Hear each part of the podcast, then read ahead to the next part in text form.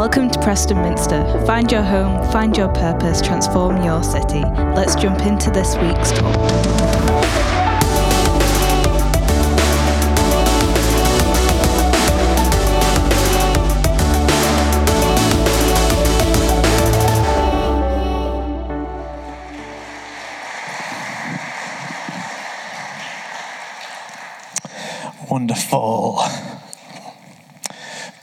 So um, we're actually going to do something a little bit different this morning. Um, we are uh, continuing our series uh, called Living Wider. So, uh, for those of you who don't know, uh, what we're trying to do at the moment as a church, we're trying to mature and we're trying to go higher, deeper, and wider, higher into God's presence, deeper into the ways of Jesus, and wider in our reach to the world around us with the good news of Jesus. And so, for the last few weeks, we have been specifically uh, specifically thinking about wider. And so a couple of weeks ago we thought about wider invitation. Last week, we thought about how do we share our faith naturally? How do we make this a natural thing uh, that we do? And if you missed either of those, I'd encourage you to catch up on, um, on the podcast. And uh, this morning, we are going to be thinking about what it means for us to live wider at work. Living wider at work. And um, the, the early church, the first followers of Jesus, they did this extraordinary thing. They were so counter to the culture around them. You see, uh, the church, they, was a group of people where young and old mixed, where slave and free mixed where all different types of people from different parts of society were together. And what that means is that the church was literally living out the kingdom of God. This is what the kingdom of God should be and will be in its fullness in the future.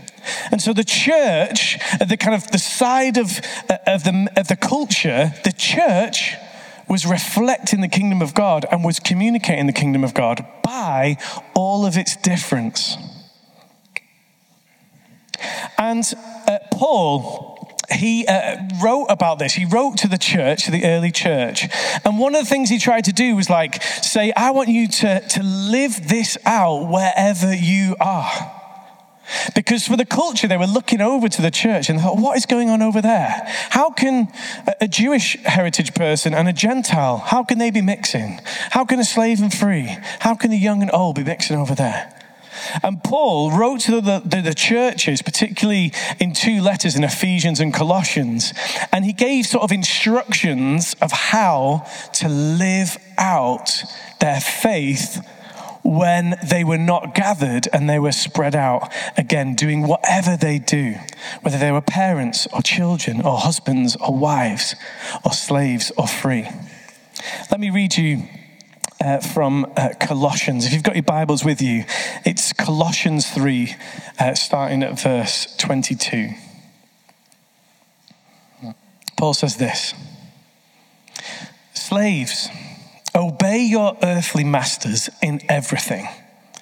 And do it not only when their eyes are on you to, and to curry favor, but with sincerity of heart and reverence for the Lord. Whatever you do, work at it with all your heart as working for the Lord, not for human masters since you know that you will receive an inheritance from the Lord as a reward. It is the Lord Christ you are serving. The key bit there is whatever you do, work at it with all your heart as working for the Lord. And that's what I want us to think about this morning. I want, I want you to think about your workplace. Now, for some of you, that will be um, uh, you'll be employed. For some of you, you might be owners of a business. For some of you, that'll be volunteering. For some of you, uh, that will be uh, you're, you're a homemaker or a parent. But just even just now, just bring to mind your work, whatever that might be. And um, I thought this was a really important topic to cover this morning. And then I realized I was quite possibly the least qualified person in the room because I've literally worked in a bar for six months part time. And ever since then, I've never had a proper job. So, what I decided to do was to get a wonderful panel of people who we're going to ask uh, some questions to. So, can we give a round of applause uh, to the panel as they come up to share their story?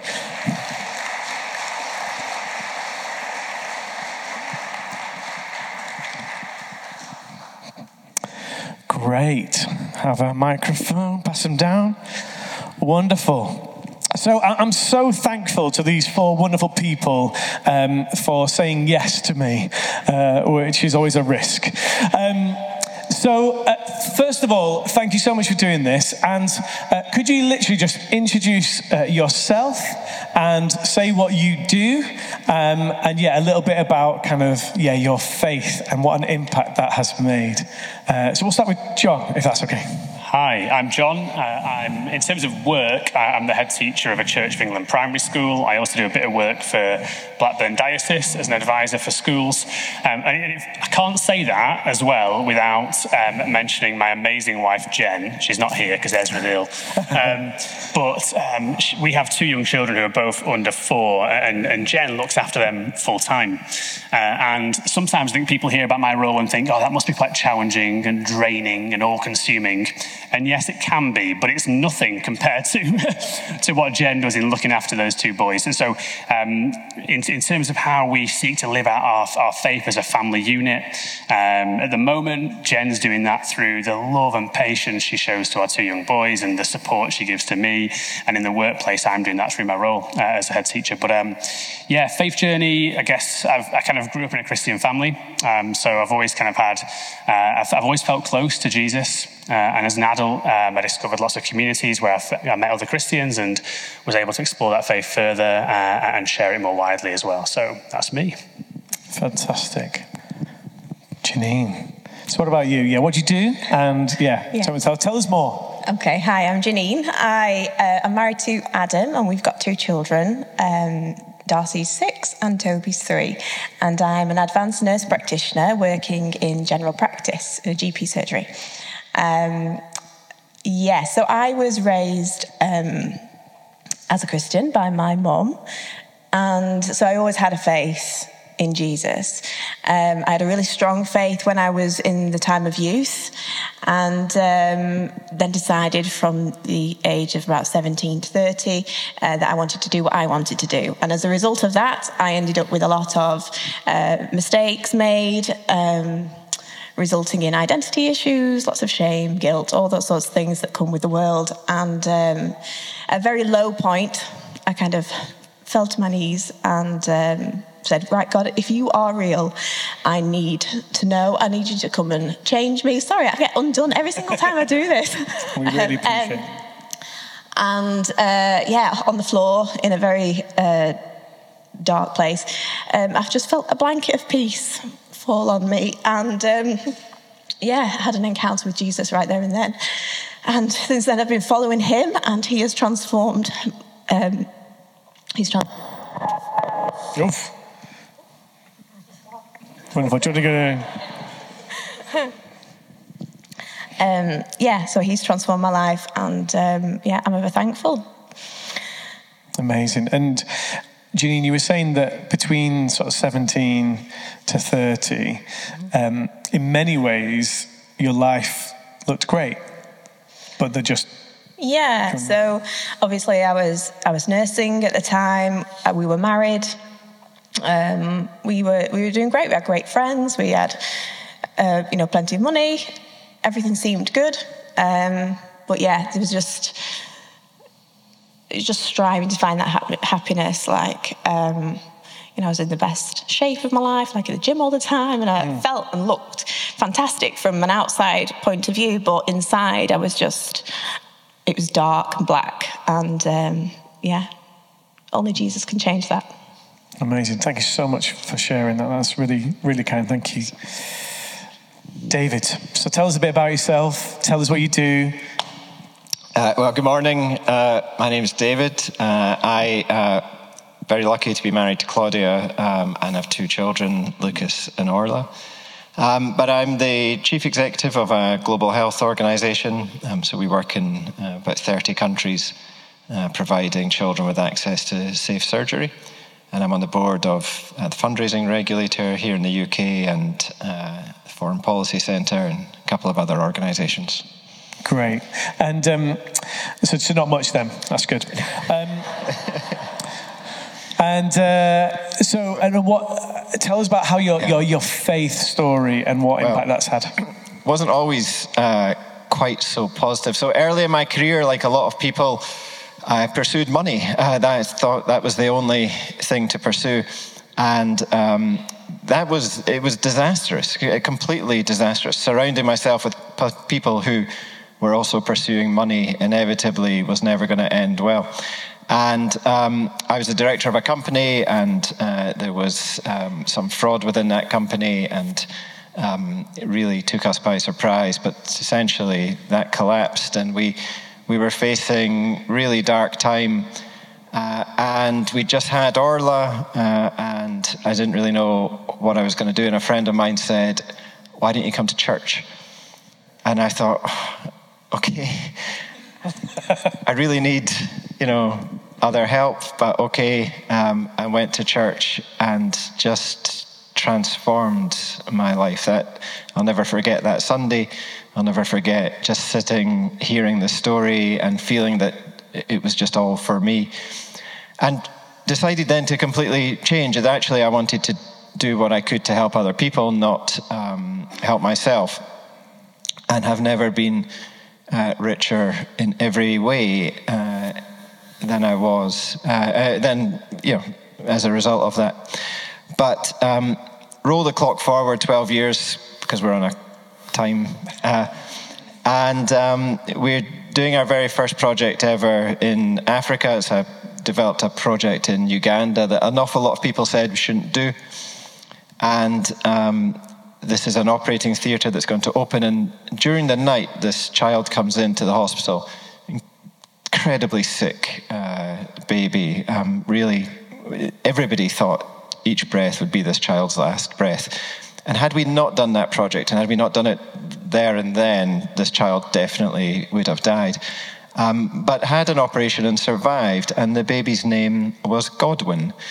And I've never felt quite such a strong message of, yes, this is where you're meant to be um, is when Godwin uh, lived and is now uh, 10. And so, yeah, we're pretty happy with that. It's amazing. That needs a round of applause. That is, be- that is amazing. That is amazing. So there's a real there's a real shift for you into sort of like I used to live for this. Then there was a real shift, and then almost like the confirmation. God win. I love it. God will win. Thanks, David. Abigail, what about you? Tell us a little bit about yourself. So, I'm Abigail. I'm from Bedfordshire and a student at the University of Central Lancashire. I'm studying British Sign Language and Deaf Studies, um, and I'm also the president of the Christian Union there. Yeah, we need more of that. Yeah. um, so, my faith story is that I grew up in a Christian family. I went to church every Sunday, just followed the routine. Um, but I, so I knew of God, but I didn't really know him personally until my parents got divorced when I was 12. Um, so, we moved church. And I think that was a really eye opening moment for me, is when I really understood God wanted a relationship with me. Uh, so I think I've been able to carry that throughout my life, is clinging on to the word with, in knowing that God's with me in the highs, the lows, to celebrate with me, to cry with me. Um, so yeah, it's been really good to hold on to that. Wow, it's amazing. God with us. Emmanuel. It's almost like it's Christmas. It's wonderful. Um, brilliant. So yeah, thanks so much for kind of yeah giving us a bit of context for your your lives and that sort of thing. And what I would love um, to tease out is in your specific context, could you share with us a little bit of the challenges and the opportunities of um, either living out your faith and your faith values or sharing your faith um, with others. And I'll let whoever wants to start start. Mike's gone. Thanks, Tim. Um, I, I, guess to some extent, um, because I lead a, a Christian organisation in a Church of England school, I feel kind of have, I've got permission to be very overt about my, my personal faith in the way I lead and share that. So I've really tried to kind of lean into that uh, and allow that to just shape the way I lead and build culture.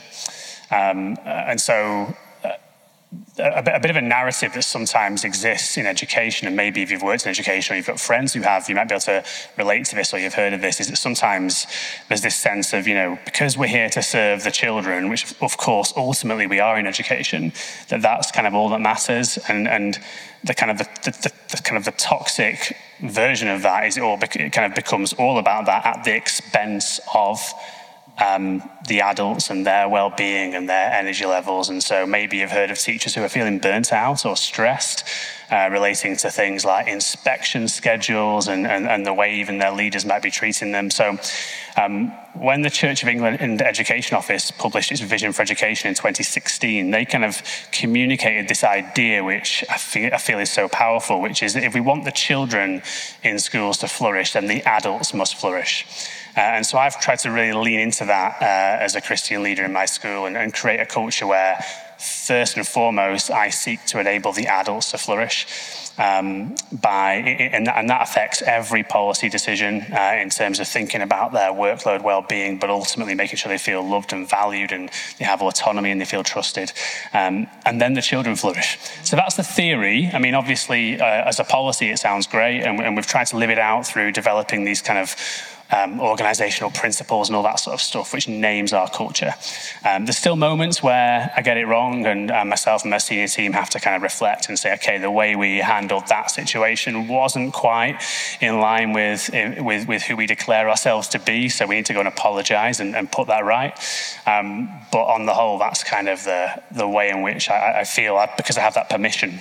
Um, I think if I wasn't working in a Church of England school, maybe that would look a bit different and I'd feel less confident about being so open about my faith and, and leading from a place of faith. But um, that's a bit of insight into that. Um, so, so John, you're, what I'm hearing there is that you're very intentionally, as a leader, trying to set a culture that really reflects your your values. Would you is that do you see that's what you see as the kind of pri- almost like the primary aim almost would you say? Mm, yeah absolutely yeah. Uh, and that and that is you need to be intentional about that. Yeah. you know, it's that intentionality to create a culture which is um, and that's how I live out my faith then speaking about my faith and talking mm. to people and being open with people about where that where that intention is coming from is almost yeah. the next step. Does that make yeah. sense? And yeah. I think at times I'm good at that. At times I miss opportunities. Yeah. So we do things like in staff meetings, we give people we I, I put on a worship song and I invite people to have four minutes in prayer, just in quiet reflection. Right. Uh, we pray together as a staff team on a Monday morning, and again, everyone's invited to do that, whether they're a Christian or not. Yeah. Um, but we still miss opportunities. Yeah. So it, and I think I was thinking earlier, actually, as we were worshiping, you know, there's when you were talking about Alpha as well at the start, um, I led a course earlier this week for early career teachers, people new to teaching basically, uh, all about leading collective worship in church schools. And, and at the end, there was 25 people. I invited them all to Alpha and I mentioned oh, wow. the, the church near you website. But I found that easy because I don't know any of them. Uh, yeah, so yeah. I was leading this, and I don't know if you can relate to that, but when, mm. when it's people I know and people I've got a real relationship with in the workplace, I find it harder. Yeah. Yeah. I, well, I'll ask, you can answer. Why, why is that harder? Anyone, why is it harder with the people that we know? Why is that more challenging? Well, I think nobody wants to um, to be shot down, mm. do they? Um, and I think as well, you know, you sometimes we feel that we've got you don't want to offend anybody um, or put people in an awkward position. You know, we value our relationships, we value our friendships, and not to say that we don't value, you know, our faith, but it's just a little bit more uncomfortable sometimes if you think sometimes there's a pressure as well um, that you feel as a Christian you you you have to tell everybody about Jesus. And um, it's I think what I've learned is that it's not actually all about the words that you say to people it's more about how you are and how you display the love of Jesus to these people um, that are around you in your life um, Yeah. and I think since focusing on that, I kind of feel a little bit less pressure. Um, Yeah, absolutely. And I think almost what we explored last week was about sort of reducing that pressure and making it a lot more natural. So, Janine, what um, what opportunities do you have? What challenges do you face in your world of work? so, kind of following on from like what I've just said, like the um, struggling or finding uh, in myself that I struggle to be um, talking to people all the time about Jesus. Um, I started to pray about it and say, Lord, I want you to use me in every situation. I'm available for whatever you want to do. So if there's somebody you want me to talk to, that's fine. But um, just kind of go before me and um, you know bless my day. And and as I started to, to do that, it became a bit of a habit. So every morning driving to work, um, I'll say that same prayer, and I'll pray for everybody that comes in um, to my clinic that day um, that they at some point in their life will recognize that they need Jesus and ultimately they will be saved. I pray for their protection and um, healing. And uh, and yeah, so that's and for me that's something that I can I can I like to do every day, um, because I, I don't want to say like a cop out, but then it's like it's out of my hands. yeah. I've kind of like right, Lord, whatever you want to do, I'm available. And it's not like then I haven't put the pressure on myself. So that if something comes, um, you know, but opportunity presents itself, I can be, I know how to respond. And I noticed that since doing that, um, the people that I do see and the people that do come in for consultations um, are very, very complex and uh, desperate, and people that are very obviously in need um, of Jesus, and actually. Um, sometimes it really pulls on my heart that actually these people have potentially been sent in. Um, like God really has a heart for each and every one of these people. And knowing that I have prayed specifically for everybody to come in, that that person has come in no matter how desperate their situation, but they're covered in prayer. And, um, and God really has his hand on them. Gosh, what's wrong with today? There's a lot right. Can I just say that? Um, and you were saying that you've developed a bit of a reputation at work. Do you want to tell us about this Yeah. reputation that has developed? Yeah, so we have um, 15 minute appointments uh, to see someone, assess, diagnose, treatment plan, off they go, in and out, boom, boom, boom, boom. And uh, it's quite fast paced. And when obviously following for the sort of people that the Lord obviously sends into my clinic, um, people sometimes need longer. Um, sometimes people just need you to listen than anything else. They don't need a prescription, they just need you to listen. And um, yeah, so I am now renowned for running an hour late of my clinics. Um, patients aren't always happy to wait an hour, but um, hopefully when they come in, they, they understand why. Um, and a lot of the time, I do hear people say commonly, gosh, this is the first time someone's actually listened to me. So, um, gosh, here we go again. Amazing. Um, Yeah. But yeah, and as well, like other like really crazy things. Um, because like obviously things covered in prayer. There's um, a bit of a, a reputation that I see really weird stuff, like really weird things are booked into my clinic. So um, there's a particular very rare uh, malignancy that people will often say, uh, or clinicians will say, oh, well, if you see one of those in your lifetime of your career, then, you know, then that's rare. And, um, and I've seen three in the last 18 months. And that's not to boast me at all. It's, um, it's just all the glory of God because, you know, I'm covering these sessions in prayer and I'm asking God to move. And um, I always ask God to obviously give me influence, help me to. The thing I say every morning is help me to diagnose, diagnose correctly, prescribe safely, and treat appropriately. And um, when these sorts of diagnostics, diagnoses come up and uh, people start treatment earlier than they would have done, you know, um, potentially if it wasn't an incidental finding, um, I could just see the hand of God on it. Mm. And, I, and, it's all glory to God. And I'm just very honoured um, that He uses me in this way. It's amazing. And what I, yeah, that deserves a round of applause, doesn't it?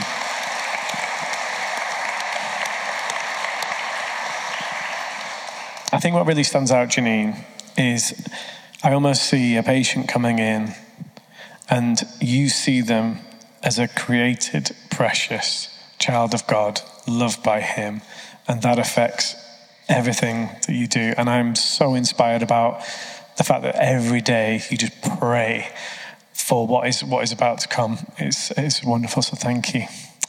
Um, David, what about you? Um, tell us about some of the challenges and the opportunities that you face uh, in your work. Uh, thanks. I, I, guess, like a lot of you, you know, I don't work in a, a religious organization. We're not a, a faith-based uh, NGO, and I think that you you have to be careful. Then you, we, I have colleagues from many faiths and none, and so I think that it is about just living your values uh, as best as you possibly can, and uh, trying to display in the way you uh, live and work um, and behave uh, the, the gospel.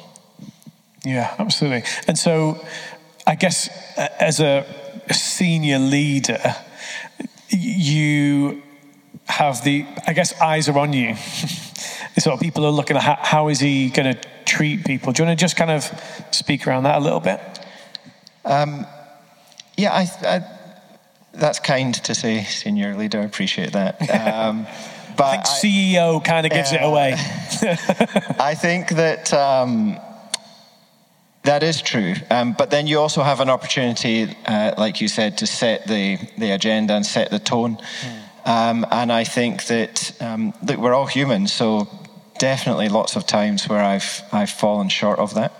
Um, but trying to do it and I think that when people see that you're trying to do it, especially in difficult times, especially when more difficult decisions might have to be made, um, or particularly when you're dealing with more difficult situations. We developed projects in Afghanistan, and people would push back and say, I don't think we should be there, and for this reason or that reason. Um, and just being able to uh, bring those people with you, explain that, and, but do that in a way whereby you are showing your values um, actually do shine through. So. Yeah, that's that's, that's great because it's sort of as senior leaders, you're kind of making decisions, and obviously, kind of sometimes that can be um, uh, people view those decisions differently. But I guess if the value is underpinning it, it can really sort of help with that. Yeah, thank you, David. Abigail. So, what about you in your world of UCLan?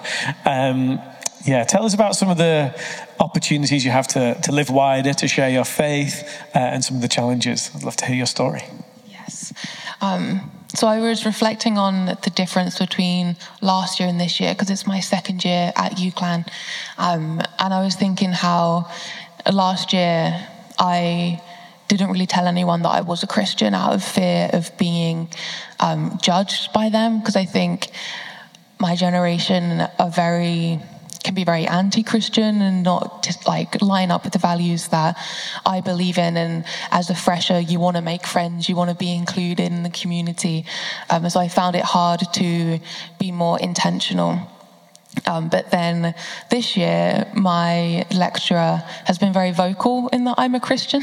Um, in literally in one of my lectures, she goes, "Just to let everyone know, Abigail is the president of the Christian Union. She goes to church." And I was just sat there going, "Yeah, she's right. She's not wrong." um, but I'm very grateful for for her to do that because that's given me a lot of opportunities to share with my classmates. Um, and there are students in my class who I know are uncomfortable with the fact that I am a Christian. And I think that's a good place to be, that I'm able to sit next to them in class and still pursue a friendship with them, even though we both know that it's a bit awkward. Um, but I think obviously Jesus would sit next to that person as well. Wow. Um, and also, like, one of our lectures the other day was about community, and our tutor asked, Are there any examples of community?